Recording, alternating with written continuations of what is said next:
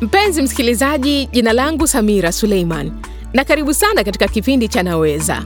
Kama leo ni mara yako ya kwanza kusikiliza kipindi hiki, basi karibu sana. Katika kipindi cha Naweza huwa tunakuletea simulizi zenye mguso ambazo zinakuvutia na zenye mafunzo mengi ndani yake. Tuna simulizi nyingi sana za kukuletea kutoka kwa Watanzania kama wewe, na kama unakumbuka, katika simulizi yetu iliyopita ya, Boke tuliongelea umuhimu wa kutumia huduma ya afya uzazi. Tukaona namna ambavyo Boke alipata ujauzito mwingine miezi kadha tu baada ya kujifungua mtoto wake wa kwanza, na alipitia changamoto nyingi kwelikweli kweli, lakini hatimaye tuliona aliweza kujiinua na kukuza biashara yake. Kwa kupitia changamoto hizo, pia akafahamu umuhimu wa kutumia huduma za afya ya uzazi. Kama umesahau au ulikosa, basi tafadhali usihofu.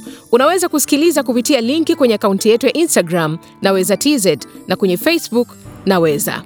Sasa leo tutaendelea na sehemu ya pili ya mada yetu inayohusu huduma za afya uzazi kupitia simulizi nzuri ya Bupe.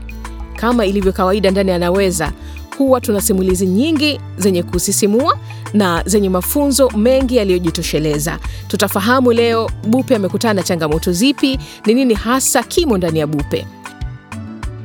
Na leo basi simulizi yetu itasomwa na Salome Mwafongo ni mtangazaji wa redio. Kama unavyojua, kila wiki pia tunaalika wageni kutoka tasnia mbalimbali ili kupata nafasi ya kujadili simulizi zetu. Tuna wageni special sana, na baadaye kidogo utakuja kufahamu ni akina nani ambao niko naye leo katika kipindi hiki cha Naweza. Karibu sana. Nikukumbushe, kama una chochote cha kutuandikia, basi tafadhali tutembelee katika ukurasa wetu wa Facebook at Naweza na kwenye Instagram Naweza TZ. Na kabla yoyote, tuende moja kwa moja tukasikilize simulizi yetu ya Bupe. Jina langu ninaitwa Bupe, nina miaka thelathini na mbili. Mimi ninaishi Katoma huko Bukoba na wanangu wawili kwa sasa wana miaka kumi na nne na mmoja na miaka nane. Yupo watatu ambaye ni mkubwa wao, yeye yupo boarding, ndo kwanza ameanza A level, ana miaka kumi na tisa.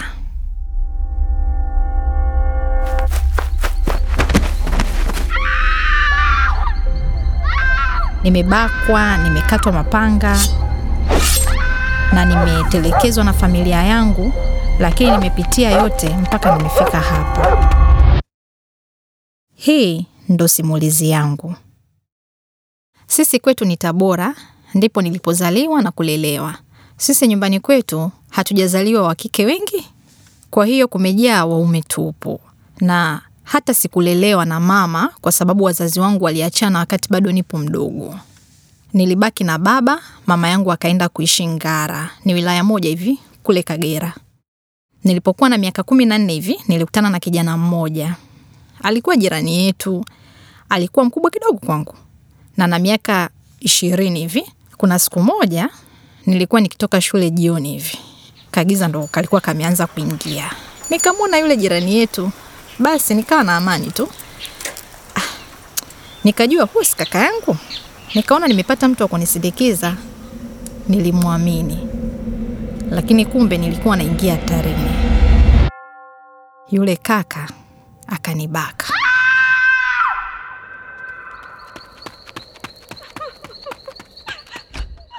Baada ya kile kitendo nikakimbilia nyumbani, lakini sikujua jinsi ya kuambia baba yangu au kaka zangu kitendo cha unyama niliofanyiwa. Nikakaa kimya. Baada ya muda kupita, tumbo langu likawa linazidi kukua, ndo baba yangu akagundua kumbe nina ujauzito. Badala ya kuniuliza nini kilitokea, pale nyumbani wakanifukuza. Nakumbuka baba alisema, sitaki kukuona tena, ondoka nyumbani kwa mwanaume aliyekupa huo ujauzito, mpuzi wewe. Hata nilipoambia kuwa nilibakwa, hakuna aliyeniamini. Walidhani kwamba nilitaka kufanya mapenzi na yule kijana. Wote, baba yangu na kaka zangu, hawakuniamini kabisa. Haikuwa habari njema sana kwangu, nikabaki najiuliza. Kwa hiyo nina miaka kumi na nne, nina ujauzito, nimefukuzwa nyumbani na sina pa kwenda. Hata nauli ya kwenda Ngara kwa mama yangu sina. Ikabidi niende kuishi kwa marafiki zangu Tabora mjini. Ilikuwa changamoto kubwa sana. Hapo sasa kwenda kwenye kliniki sijui, na ukiangalia nina umri mdogo na ninawezaje kwenda wakati sikupelekwa na mtu. Kwa hiyo nilikuwa naenda pale kliniki, nakaa kwenye kiti hata masaa sita mpaka nesi anakuuliza, na wewe mbona nimekuona hapa muda mrefu, una shida gani mdogo wangu? Wakinipiga hilo swali tu, mi nawambia nimekuja kumwona mgonjwa, halafu nilikuwa najitundika kanga ili wasione tumbo langu. Nikirudi kwa rafiki yangu, wananiuliza vipi, mi nasema ah, kuna wamama wengi pale kliniki, sikuweza kupata huduma, lakini wakanishtukia mpaka dada wa rafiki yangu akaamua awe ananisindikiza kliniki ili nipate huduma. Nakumbuka nilishauriwa na marafiki zangu nitoe huu ujauzito. Ah, kawa hivi, wewe uwe wa wapi? Mbona unazubaa sana? Jambo jepesi sana hilo, toa huo ujauzito. Watu wengi sana walinishauri hivyo, lakini hata kwa akili ile ya kitoto niliyokuwa nayo sikuweza kufanya hivyo. Nikaona huyu mtoto hakuomba kuzaliwa, kwa hiyo hata kama nimempata kwa mazingira haya, lazima nimlee. Nikasema tu, kwa vile imeshakuwa hivi, basi acha nizae. Baada ya mwanangu kuzaliwa, maisha yalikuwa ya shida sana. Sikuweza kukaa pale kwa rafiki yangu kwa muda sana, ikabidi nitafute kazi, na kazi rahisi ya kupata kule ilikuwa ni ubamedi. Nikafanya ile kazi kwa muda wa miaka mitatu, nikaamua niolewe. Kuna mwanaume mmoja alikuwa rafiki wa mwenye baa, alikuwa anatokea Bukoba, kwa hiyo nilizoea kumwona mara kwa mara anaposafiri kuja Tabora. Nilivyompata huyu mwanaume mwingine, mwanangu wa kwanza Baraka alikuwa na miaka miwili au mitatu. Sasa wakati huo, kila nikiongea na mama yangu ananiambia, Bupe, huwezi kwenda kuolewa ukiwa na mtoto uliyezaa na mwanaume mwingine. Basi Baraka ikabidi akaishi na bibi yake kule Ngara. Yule mwanaume alikuja nyumbani kwa baba yangu, akatoa mahari, tukafunga ndoa. Nikawa nimeolewa naye. Baada ya muda nikawa nimebeba ujauzito. Sasa ndio nikamzaa binti yangu wa pili. Sasa baada ya kuolewa tukahamia Bukoba, ambapo huyo mwanaume anatokea. Kusema ukweli, sikutegemea maisha yawe mazuri sana, lakini ningejua ugumu wa maisha nayofuata, hmm, nisingekubali kuolewa naye yule mwanaume kwa kweli. Kwanza alikuwa mnywaji wa pombe tu. Baada ya kunioa akapata wanawake wengine zaidi yangu, na hela yoyote anayokuwa nayo ilienda huko. Hata watoto hakuwa anawahudumia, maana yake watoto wote nawalea mimi mpaka sasa hivi. Hapa nilipo hajui hata shilingi kumi ya mtoto. Nashughulika na kilimo na biashara ndogo ndogo ili nitafute riziki. Kwa hiyo ikawa kila siku tunagombana, mara atanifukuza, leo kanipiga, kaniacha, kesho narudi, kesho kutwa tena tunagombana, naniacha, narudi. Si unajua, unakuwa unavumilia, unahisi mambo yatabadilika, lakini ndo hivyo. Nilipoangalia mazingira ya pale nyumbani, nikaona siwezi kumlea mtoto mwingine kwenye haya matatizo. Nikaja zahanati kutafuta maarifa juu ya huduma za afya ya uzazi. Karibu sana, nakusaidia nini? Nataka niulize huduma za afya ya uzazi. Aha, kwa nini? Nikajaribu kumwelezea shida zangu nyumbani, nikamwambia kwamba sitaki kuzaa tena, nataka nifunge kizazi, ndo ambacho nilimwambia. Yule nesi hakuelewa kwa nini nataka kufunga kizazi. Yule nesi akaniambia, mbona wewe bado binti mdogo? Vumilia tu, kaa kwenye maisha, Mungu atakujalia. Kwa hiyo nikarudi tena kwenye ndoa yangu, lakini sasa hapo nikawa natumia njia ya kalenda. Nikatumia hii njia kwa muda, lakini hapo kati nikazembea, nikashika ujauzito wa mtoto wangu wa tatu. Baada ya kumzaa mwanangu wa tatu, nikaamua lazima nipate suluhisho.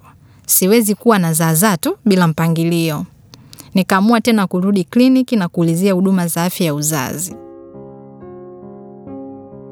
Nilikuwa na kahofu, lakini nikasema liwalo na liwe, siwezi kukosa haki yangu. Nikawa jasiri. Nilipofika nikapokelewa vizuri tu na manesi na wakanielezea baadhi ya huduma zinazoweza kutumika. Baada ya maelezo yale, nikaamua kuweka kijiti. Hapo nikawa nimepata suluhisho, ila maisha ya nyumbani yakazidi kuwa mabaya. Hapo Katoma manesi wana historia yangu, wananijua sana yani. Hata ukienda leo watakwambia kila kitu kuhusu mimi. Toka nabeba huo ujauzito na hizo vurugu za mume wangu, tunajulikana kwa mchungaji mpaka kwa hata mtendaji wa kijiji. Nimesha katakatwa mapanga, yani nikivua nguo sasa hivi naweza kukuonyesha alama za mapanga ili ujue jinsi gani maisha yangu yalivyokuwa na shida. Nakumbuka siku moja mtoto alikuwa ana mwezi mmoja tu, yaani kadogo kabisa, mwanaume akanifukuza. Yaani nimetoka nje, nimemkamata mtoto mkononi hivi, sina cha kumbebea mtoto, sina chochote. Na unadhani ni kwa nini anafanya ukatili huu? Yule mwanaume ni mnyama, hata wanyama sio wakatili hivyo. Ikabidi nitafute suluhisho. Siwezi kuwalea wanangu kwenye mazingira yale. Kwa kuwa nimeokoka, nikawa kila nikienda kanisani nazungumza na mchungaji wangu kuhusu changamoto ninazozipitia pale nyumbani. Akawa anafahamu matatizo yangu, akaamua kunisaidia. Ndani ya lile lile eneo alilokuwa anaishi kuna chumba, kulikuwa kuna chumba kwa ajili ya mfanyakazi. Nikamwomba mchungaji, naomba nije na wanangu tuishi kwako. Huku nyumbani ni mateso tu, tunanyanyaswa. Hata kama utahitaji nifanye kazi nyumbani, mi nitafanya tu ili tumkimbie huyu baba. Mchungaji akasema, haina shida mwanangu, we njoo ukae hapa mpaka upate uwezo wa kupanga chumba. Nikiangalia nyuma, nikitafakari maisha yangu, changamoto na mateso niliyopitia, kwa kweli namshukuru Mungu kwa kunivusha salama. Ukianzia kubakwa, ile kutelekezwa na kupigwa, nimeweza kuchukua wanangu na kuwatoa kwenye mazingira mabaya. Kwa kuwa sasa ninatumia huduma za afya ya uzazi, nimeanza tena kujipanga, ninafanya biashara zangu na ninasomesha watoto wangu. Hapa kwa mchungaji kuna usalama na wanangu wanaweza kwenda shule na kurudi nyumbani bila hofu ya baba yao. Kusema ukweli, ninamshukuru Mungu kwa ajili ya mchungaji kwa kuweza kunisaidia muda wote huu, lakini nia yangu baada ya muda kidogo tuhame hapa tukapange chumba mimi na familia yangu. Na hapa tunavyoongea, nimeshapata kieneo changu, tutaenda kukaa hapo na wanangu.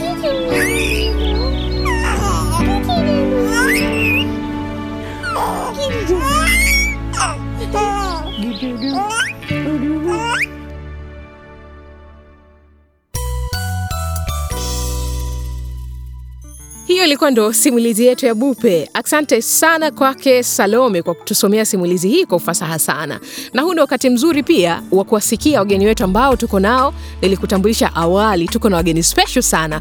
Karibuni sana. Asante sana ndugu mtangazaji. Tuanze kwako kwa mwanaume pekee hapa ndani, ingawa kwa mara nyingine. Asante sana ndugu mtangazaji. Naitwa Dr. Beatus Nyamuhiba, natokea hospitali ya rufaa ya Amana, kitengo cha afya ya uzazi na mtoto. Aha, karibu. Mimi naitwa Chihio Mlai, ni afisa afya, natokea kitengo cha elimu ya afya kwa umma, Wizara ya Afya, Maendeleo ya Jamii, Jinsia ya Wazee na Watoto. Asante sana. Karibu pia mama. Jina langu nilopewa na wazazi wangu ni Susan, lakini jina la kutafutia pesa mjini naitwa Natasha. Kwa hiyo kwa ujumla naitwa Susan Natasha Humba, ni mwigizaji toka Bongo Movie, pia ni mnakilisha sauti katika tamthilia mbalimbali. Natasha Mamvi, karibu sana, na tunafarijika na furaha kubwa kuwa nawe leo. Asante sana. Na moja kwa moja tu niwaulize kuhusiana na simulizi yetu nzuri ya Bupe tumetoka kuisikia. Natasha, umeionaje? Umeipa sikio lipi simulizi hii? Ah, mimi simulizi imenisikitisha sana, lakini namlaumu huyu kijana ambaye amefanya lile tendo.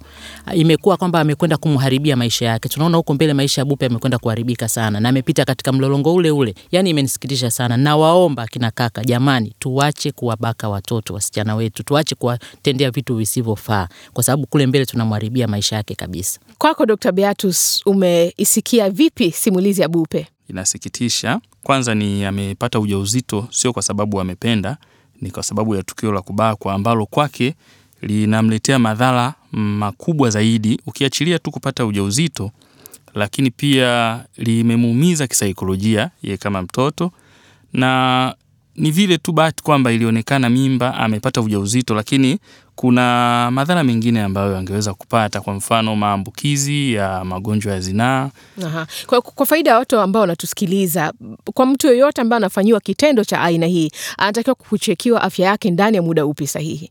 kitaalam tunasema kwamba pale tu anapofanyiwa kitendo cha kinyama akitoa taarifa, basi ni vema akafikishwa kwenye kituo cha kutolea huduma za afya kwa ajili ya kufanyiwa uchunguzi kiafya.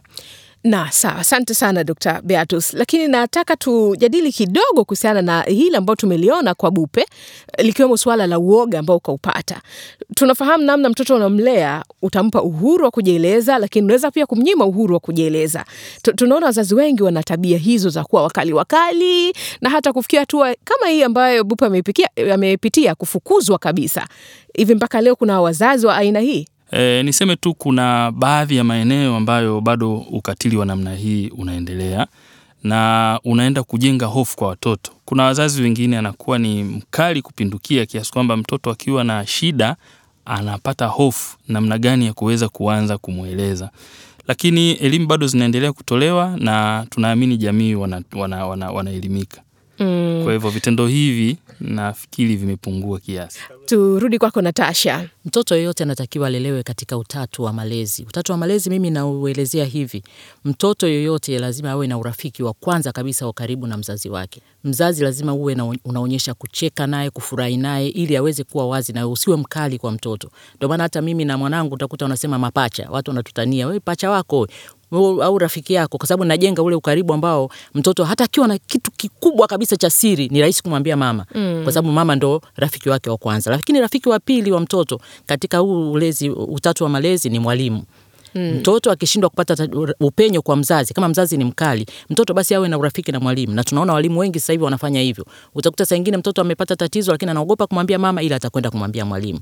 Mtu wa tatu ni jirani, wale ambao wanatuzunguka Majirani wema. majirani zetu. Majirani tukiwa na malezi mazuri na watoto, tukawa na ukaribu na watoto, utakuta kama mama akiwa mkali, mwalimu ni mkali, mtoto akipata tatizo kama la boke la, la bupe, anaweza kwenda kumweleza jirani na jirani akarudi kwa mzazi kumweleza kwa mtoto wako amepitia tatizo hili na hili na hili, ili ikawa rahisi kumsaidia. Kwa hiyo mimi naomba tujaribu sana, wazazi tuwe karibu sana na watoto wetu, tusiweke ukali. Ukali hausaidii. Of course kuna wakati wa kumkanya mtoto akikosea, lakini muda mwingi jaribu kujenga urafiki, kwa sababu sasa hivi hata hivyo tunaishi kidijitali utani ni mwingi na watoto nini, mambo ni mengi pia, lakini ukiwa ukiwa mwepesi na uwazi kwa mtoto inakuwa rahisi kukueleza tatizo kama ile ambapo huyu binti amepitia. Mhm. Sawa, asante sana, na naomba sasa tuingie ndani tutazame eh, njia aliyotumia Bupe ya kalenda. Hivi ilikuwa ni njia sahihi? E, uamuzi wa Bupe wa kutumia ile njia aliyoamua haikuwa sahihi sana kwake, kwa sababu ya kwanza ya aina ya mume au mwanaume aliyekuwa naye na njia aliyokuwa amechagua kutumia. Kwa hiyo haikuwa sahihi, lakini pia tunapata changamoto sana. Akina mama wengi huwa wanakuja kupata huduma za afya ya uzazi kwa kuchelewa sana. Kwanza anakuwa ameshapata tatizo mm. alafu ndio anakumbuka kuja. Ukichukulia tu mfano wa Bupe, uh, Bupe alibakwa akapata ujauzito akajifungua, lakini baada ya kupata uh, mwanaume mwingine bado hakufikiri haraka kwamba natakiwa nikapate huduma ya afya ya uzazi.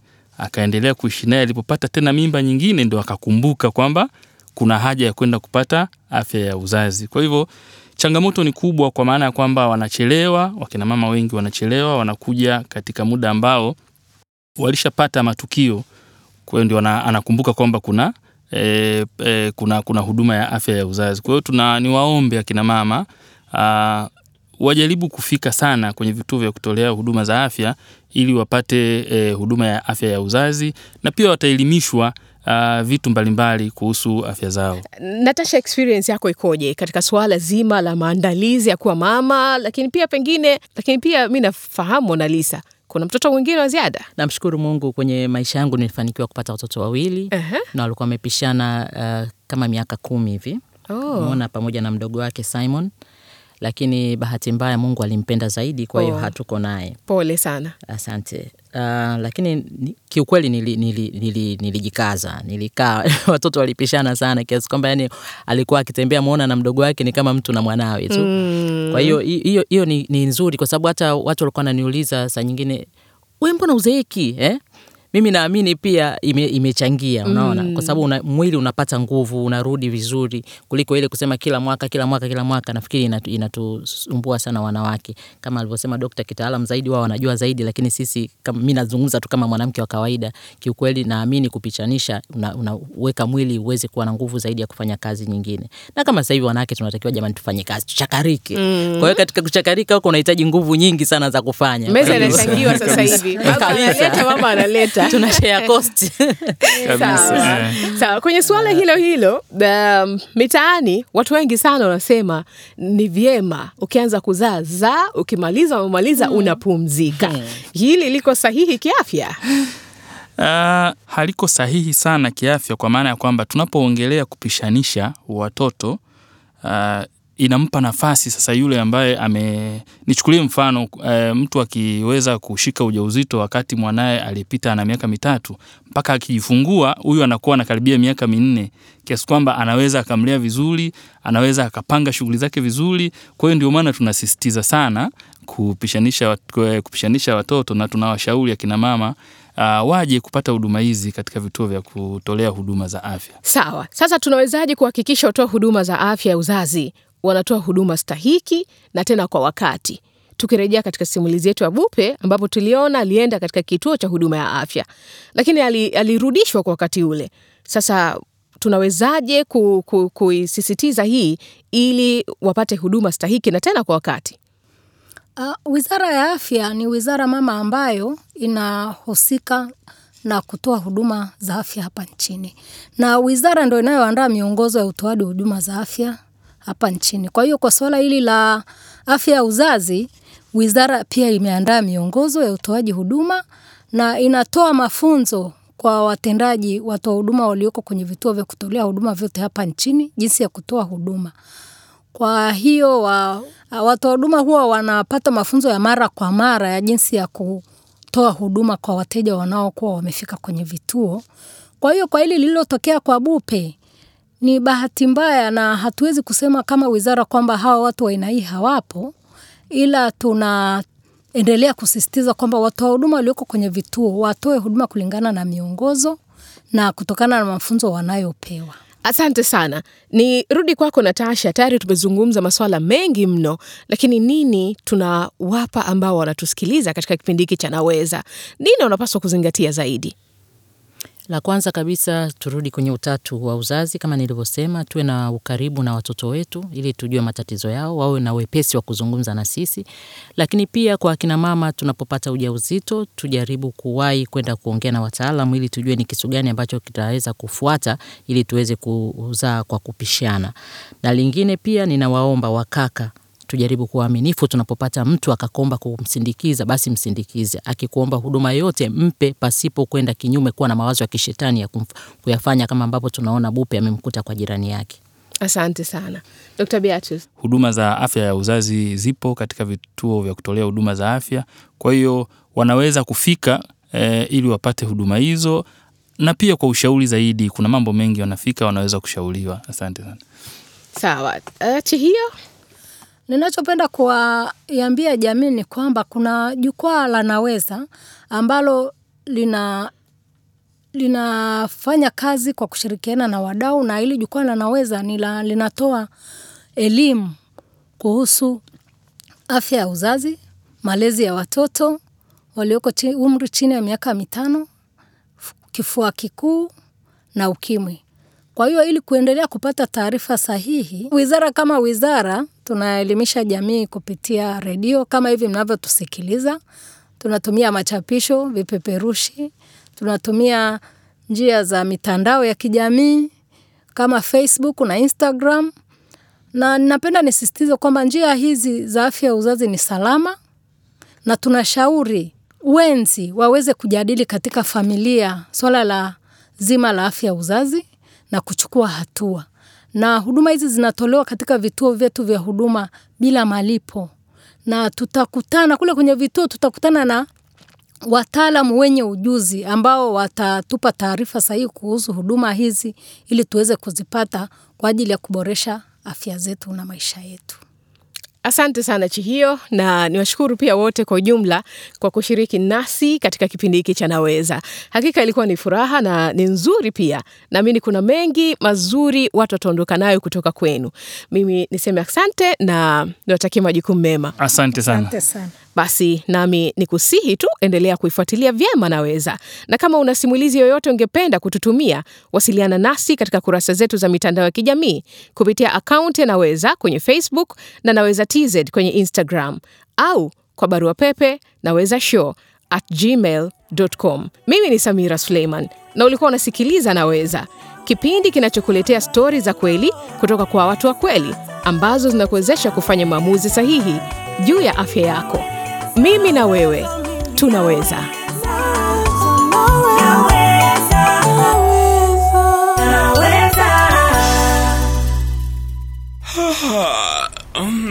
Baba Zawadi, unakumbuka leo ni birthday ya mwanetu? acha utani. Kashafikisha mwaka? E, ndiyo. Aisee, muda umeenda kweli.